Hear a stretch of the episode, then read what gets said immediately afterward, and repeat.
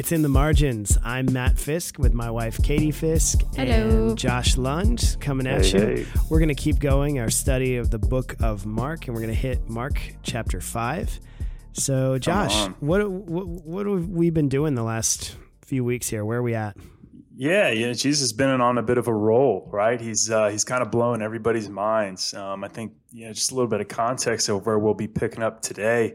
Uh, Jesus and his disciples they traveled across the sea. Jesus calms a storm on the way. Um, kind of like that's a big deal, controlling the weather. He shows up on the shore. There's a demon possessed guy filled with a legion of demons, and so uh, you know he he heals that a guy which nobody else had the power to even control, and uh, and then um, coming from there, we we show up where what we're going to read here in verse 21. And so Jesus has just been doing a lot of things to show exactly, um, you know, that that there is something to him and the power that he holds. Um, but I think what we'll find out today is that um, while he holds all that power, he he uses it in a way that I think a lot of us maybe wouldn't. So, yeah, Yeah, and to keep in mind the uh, this whole time Jesus has been the the mighty one coming to establish a kingdom like no one has ever seen before, and uh, so that's been really Yeah. cool to look at that. And I think we're going to see another thing today. So Katie's going to read our text for us. All right. So, Mark 5, verse 21. When Jesus had again crossed over by boat to the other side of the lake, a large crowd gathered around him while he was by the lake. Then one of the synagogue leaders, named Jairus, came, and when he saw Jesus, he fell at his feet. He pleaded earnestly with him My little daughter is dying. Please come and put your hands on her so that she will be healed and live. So Jesus went with him. A large crowd followed and pressed around him, and a woman was there who had been subject to bleeding for twelve years. She had suffered a great deal under the care of many doctors and had spent all she had, yet instead of getting better, she grew worse. When she heard about Jesus, she came up behind him in the crowd and touched his cloak, because she thought, If I just touch his clothes, I will be healed. Immediately her bleeding stopped, and she felt in her body that she was freed from her suffering. At once Jesus realized that power had gone out from him. He turned around in the crowd and asked, Who touched my clothes? You see the people crowding against you, his disciples answered, and yet you can ask, Who touched me? But Jesus kept looking around to see who had done it.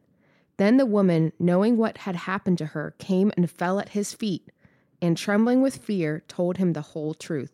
He said to her, Daughter, your faith has healed you. Go in peace and be freed from your suffering. While Jesus was still speaking, some people came from the house of Jairus, the synagogue leader. Your daughter is dead, they said. Why bother the teacher anymore? Overhearing what they said, Jesus told him, Don't be afraid, just believe. He did not let anyone follow him except Peter, James, and John, the brother of James. When they came to the home of the synagogue leader, Jesus saw a commotion, with people crying and wailing loudly. He went in and said to them, Why all this commotion and wailing? The child is not dead, but asleep. But they laughed at him. After he put them all out, he took the child's father and mother and the disciples who were with him and went in where the child was. He took her by the hand and said to her, Talitha cum, which means, Little girl, I say to you, get up. Immediately the girl stood up and began to walk around. She was 12 years old. At this, they were completely astonished. He gave strict orders not to let anyone know about this and told them to give her something to eat. Cool.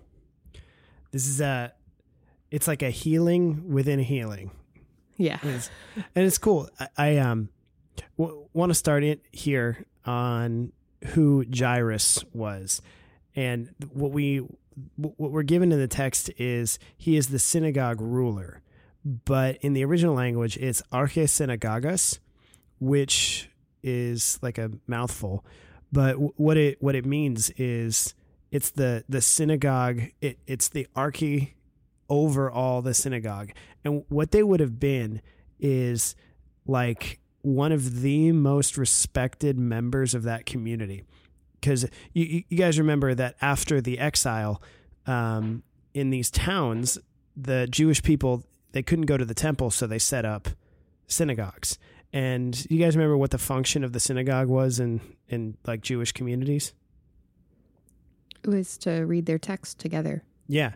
and they would go there every Sabbath and they Mhm. would talk. It was kind of like their version of church. Yeah. And they would do that. And the synagogue was the center of Jewish life for communities outside of Jerusalem, which was, after the exile, most of them. And so this was the center of the community.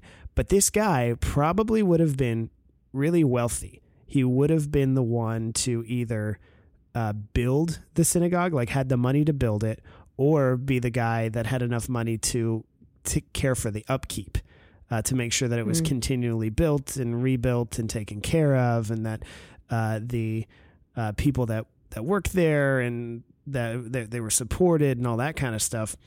But then they also would have been in charge that everything of everything that happens like within the synagogue too, like the services, Hmm. and they would have had political power, like Hmm. influence in the community. So it, it's kind of like cross like a mayor and a community leader with a really influential like pastor or something like that Mhm. and he's also wealthy. So this guy would have been like what most people longed to be. Everything is going for him.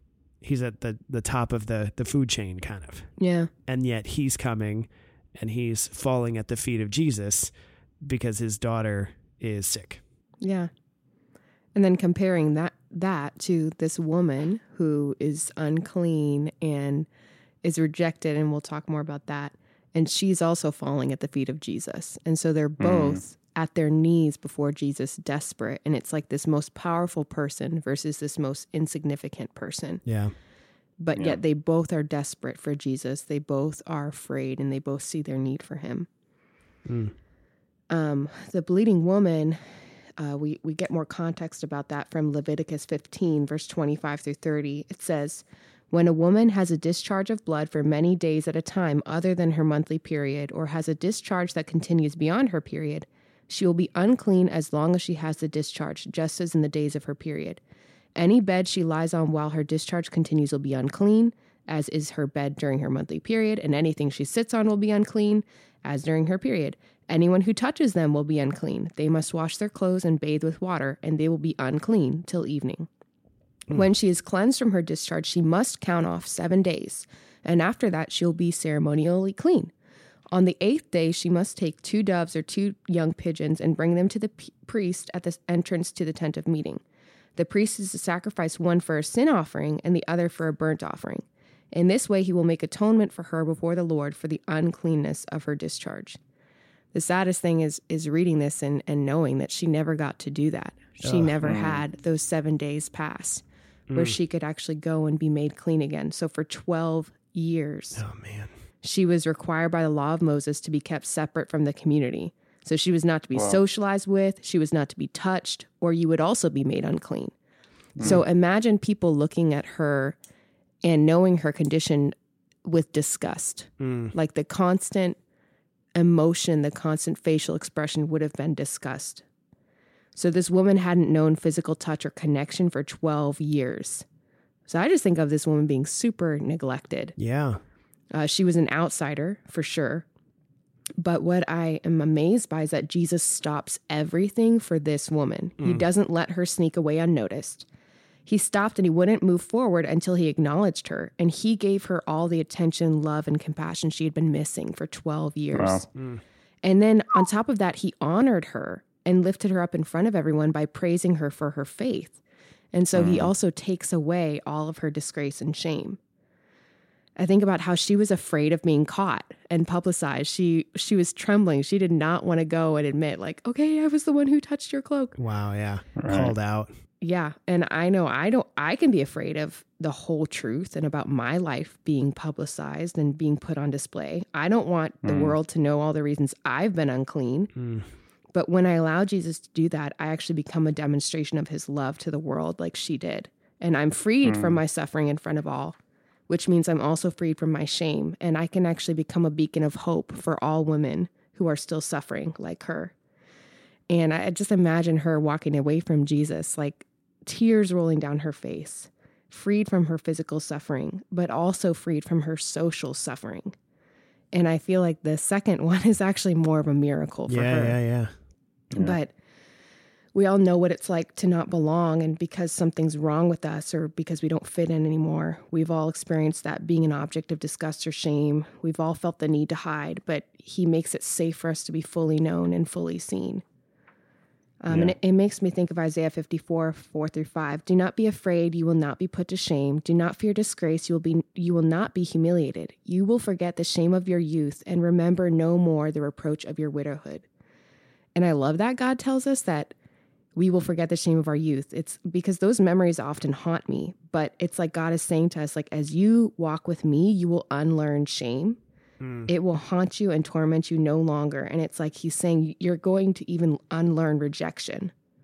It will bounce off you like you never knew it. That is amazing. Okay, I just had a I just had a thought. You had an epiphany? I did because that was so powerful because okay, she would have been put out of the the temple, but she would have been put out of the synagogue too. Mm, That's so, So true. Yeah. so literally Jesus is following Jairus to his house and w- everything you just said, Jesus undoes decade a decade of shame Mm-hmm. and who's he doing it right in front of? Jairus. Yeah. The The person guy who, who was Wow. the- like who would have put the shame on her? Yeah. Oh my gosh. I mean I it's- never thought of that. so it's like a lesson for Jairus and the whole community of like, Mm. because because you, you you said it so well of like the moment of being called out, like oh my gosh, that my stomach just kind of yeah. crunches. Like Ooh, I would throw up. yeah, like uh, honestly, I'd be like, oh no. And this is the moment that Jairus knows exactly what you should do. You've made him unclean. You've done all this stuff. You you- you're making all of us unclean. Back, back, witch. And and then Jesus goes, no, you, you're good. And so it's like a lesson for Jairus. Like, yeah, I'm Yeah. gonna heal her, and I'm gonna help you out. So inside the healing sandwich, there is a lesson. It's like a Wow. donut that had a, a hole in the center that fits with a donut hole. But actually, that donut hole is not a donut hole, but it's another smaller Please donut. stop. Stop. It's from Knives Oh Out. it's, from, goodness. it's from Knives Out. Well, it, it, it makes me think, you know, because every time I read this, I feel like, uh, you know, if, if Jesus was a doctor, right, and you're on your way to heal somebody who's dying, and you just hold on a second, somebody touched me. Who was it? Um, that, that's malpractice, right? I mean, like if I'm Wow, Jairus, I'm yeah. like, dude, like, like, come on, man. Especially if I see that it's this bleeding woman who I've had to keep out of the synagogue for 12 years. And so um, it makes even more sense why Jesus would take the time to purposely, intentionally stop and, uh, and, and ask a question that everyone's like, dude, like there's, uh, there's 100 people around you. Like, what do you mean? Who, who's, who's touching you? But he's like, no, no, no. Somebody touched me for a reason that Jairus needs to understand. Wow. Interesting point. Yeah. that's, that's pretty cool. That's amazing. Yeah. Yeah, I'd know be so you said- upset. like, Yeah, like, right. dude, uh huh. Yeah. Okay. She's been going on. She's, yeah, my daughter, my daughter, my daughter. Yeah. Yeah, that would have been really hard. One thing you said, Katie, that I, I, I just I think is so powerful is that he um, kind of justifies her faith and, Yeah. and and kind of you know takes away the guilt. But one thing I realized about this is that like Jesus doesn't say I have healed you. He says your faith has healed you. Mm, wow. And I think Hmm. that's just like like first of all the super humble of Jesus, right? To like basically give all the credit to this person, but I Mhm. think at the same time like it, you know, like our faith can do something when we choose to be faithful. It has power. It's not just hey, be faithful and then just, you know, you have no control, but it's hey, your faith is powerful. Yeah. Um, Yeah. and and God gives you credit for that faith, which I think is um, undeserving, but Mhm. awesome. So cool. So cool. So, anyways, but but yeah, I love that. There's so much there in the in the bleeding woman. Um, you know, there, there there's a couple things I, I wanted to kind of um, bring and connect this uh, story to some of the stories uh, that we've been reading over the past few weeks. Is that okay? Ooh, Do it. that sounds fun. Do it. So you know, I, and and I think we've seen this in Mark, you know, quite a few times where Mark doesn't just write stories randomly, but he Mhm. tends to write them in an order because he sees connections between them. Yeah. And so, I mean, i- i- if we go back all the way to Jesus calming the storm, right? Um, Mhm.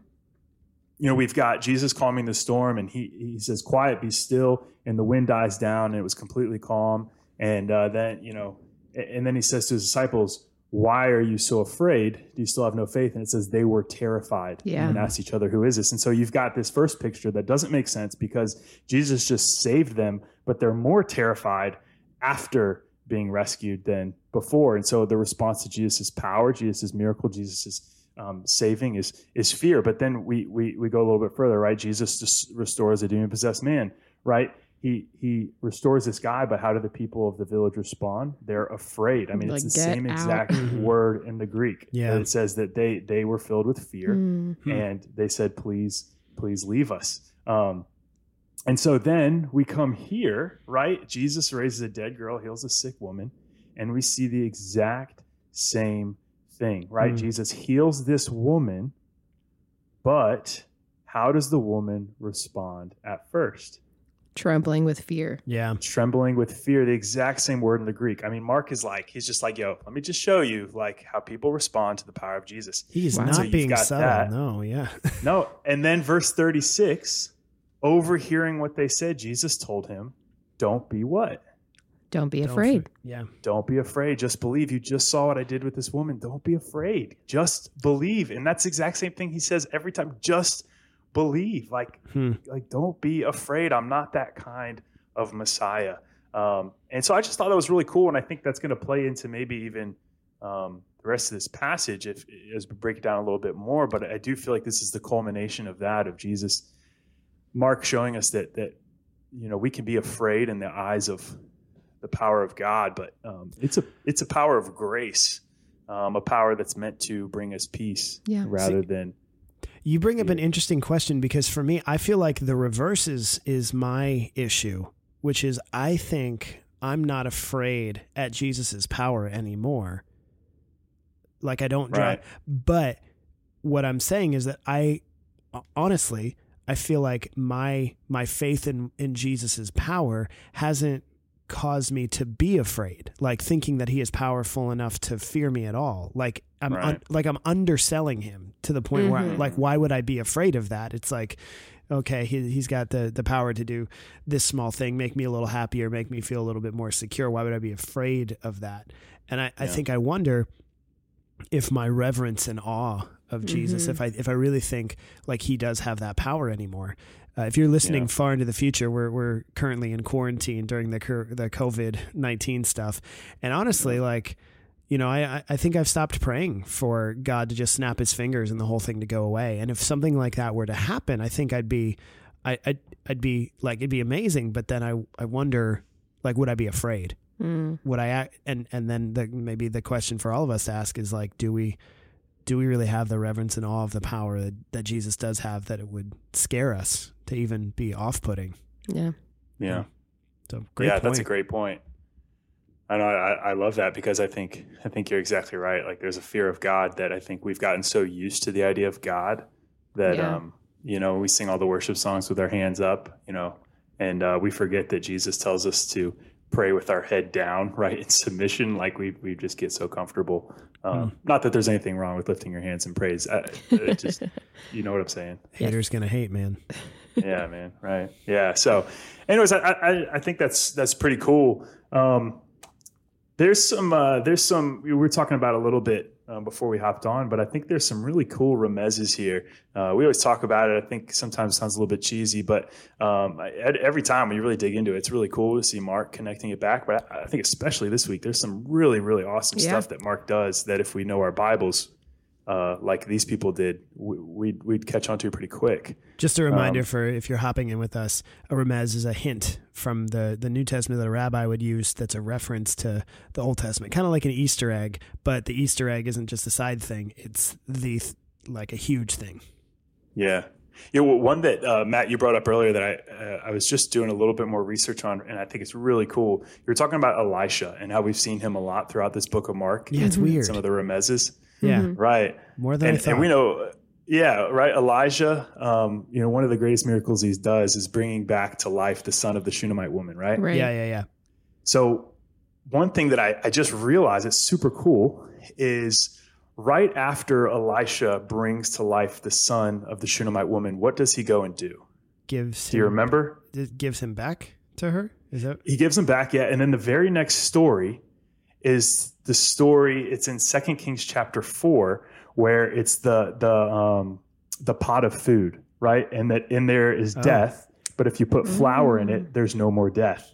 And what does Jesus tell the girl to do right when she wakes up? Is to eat. To go Mm. and eat, which makes no sense. Why would Mark say go and eat? Like I, I know, I've there's, always there's wondered something that. to that. Such a weird Um, thing to include. Yeah. But I think it's cool because in Second Kings four, he says when you put the flour in there, right, there will be no more death in the pot, and you can eat it. Oh. And just he literally just rose this girl from the dead. There's no more death. There's no more suffering. Mm. Um, I, we've removed the death from the pot uh, of food, and so I just thought that was super cool. Wow. Um, That is cool. you know, uh, you know, and we've seen Elisha connected to him so many oh, times. I like that. Fun. yeah. But, anyways, but I think there's there's more. Any any other things that you guys have seen?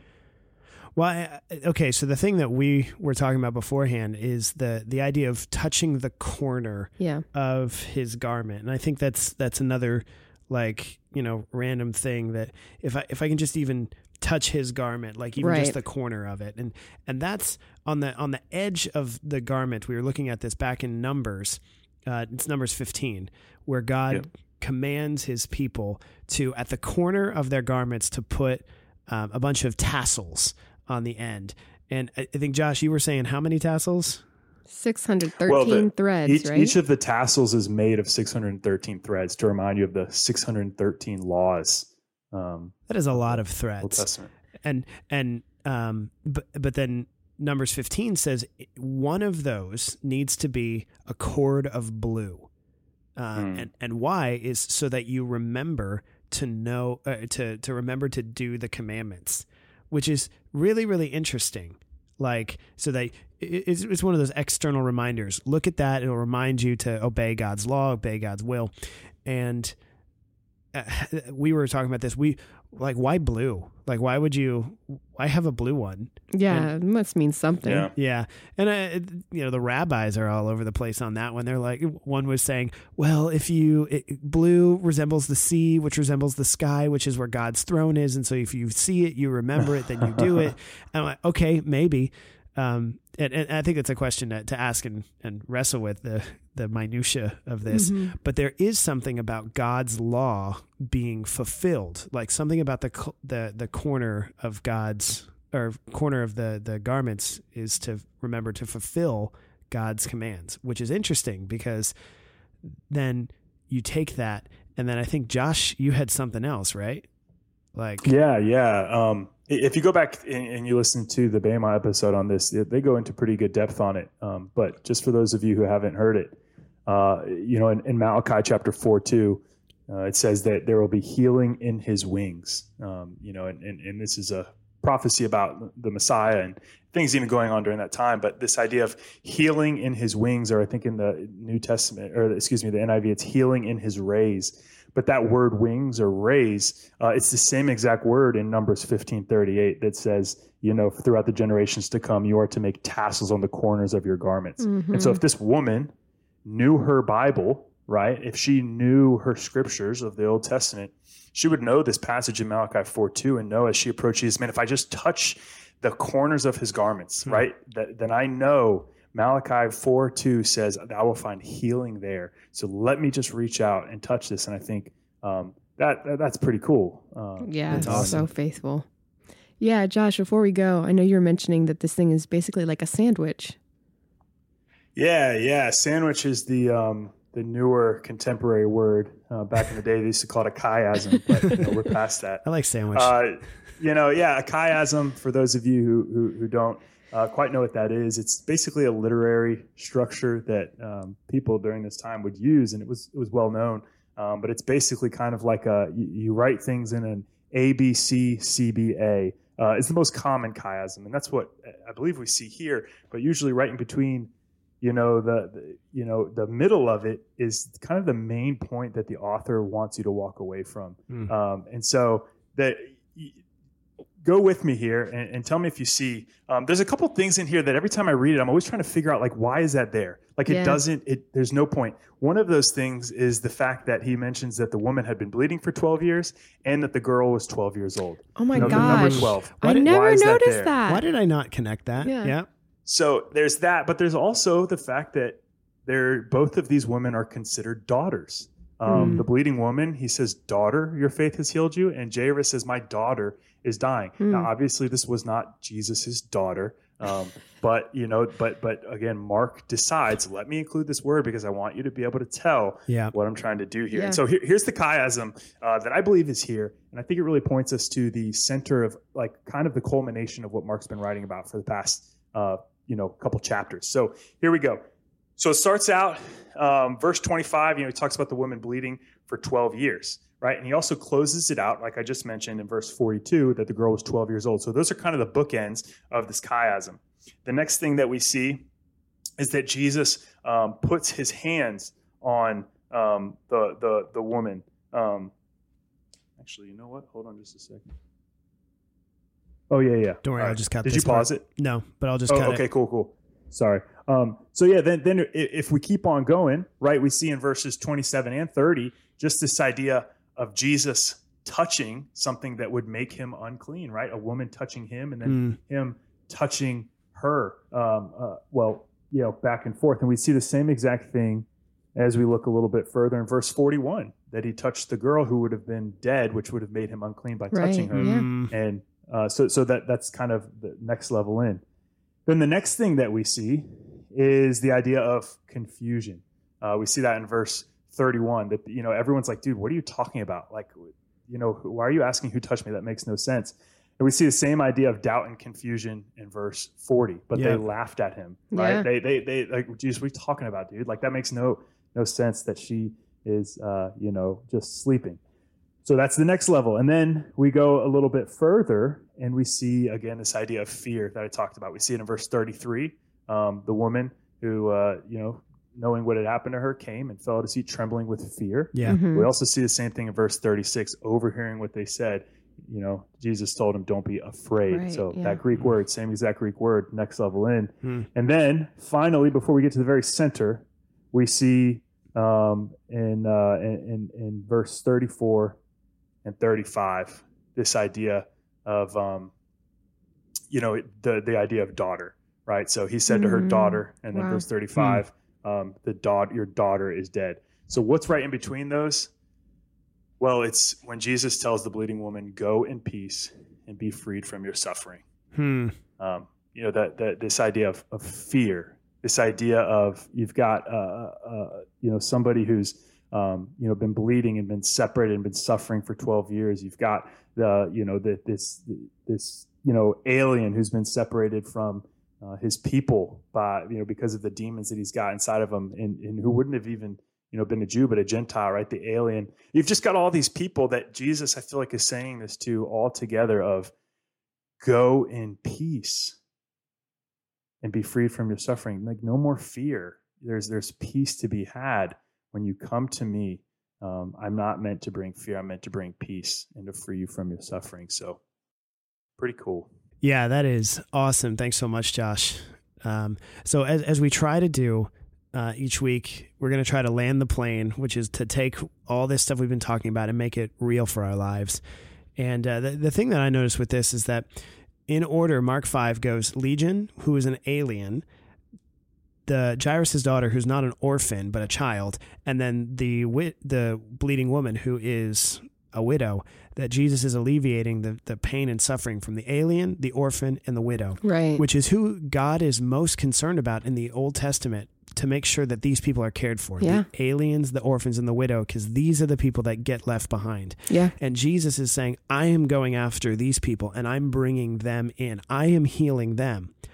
But the other thing is that Jesus is not forgetting the people that have actually treated them poorly. So, say Jairus, Yeah. who probably is this person in power, probably kept the bleeding woman out of the synagogue.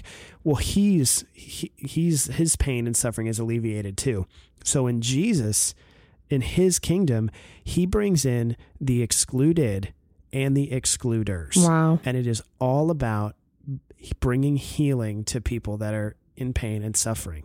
And I think that's the, that's the thing for our our heart, our mind, like those tassels. And I, I think there's something about r- looking at the blue cord, looking at the Yeah. commandments, that the fulfillment of this, the obedience, is about bringing healing, not about doing all this stuff perfectly, but healing lives. Yeah. And I think we have to ask ourselves is our religion, our faith, the things that we believe, are they for us only or are they to bring healing to people, hmm. to the aliens, the orphans, the widows, the excluded, and the Amen.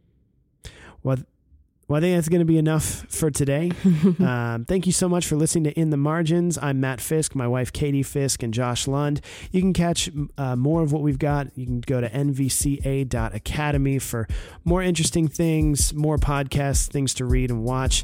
Uh, shoot us an email if you have stuff that you have questions about, thoughts, and things for us to cover. So thanks again for listening, and we will catch you next time. Later.